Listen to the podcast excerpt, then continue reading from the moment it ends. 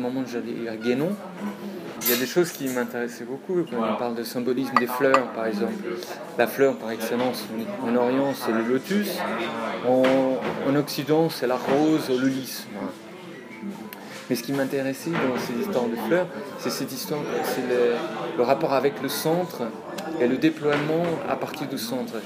Et ça, ça par exemple, c'est des choses qui sont, euh, moi je dirais, presque ancrées dans la nature de, l'être humain. Le centre, le déploiement du centre, cette force centrifuge, les centripèdes, voilà. Et, ça, par exemple, ça peut se représenter dans une fleur. On peut le voir dans une fleur. Cette ouverture depuis un centre ou, vice-versa, tu vois, aussi. Et ça, par exemple, souvent dans l'imaginaire, dans, les, peintures, euh, dans les figurations bouddhiques, il y a tout ça, tout le temps le lotus, mais par exemple, d'utiliser le lotus comme cette. Euh, cette vision de centre, ça je trouve que, c'est, que je pourrais faire, faire un travail là-dessus. Bah, ça m'a donné envie de travailler là-dessus. Et de, comprendre le vrai sens, de se donner aussi le.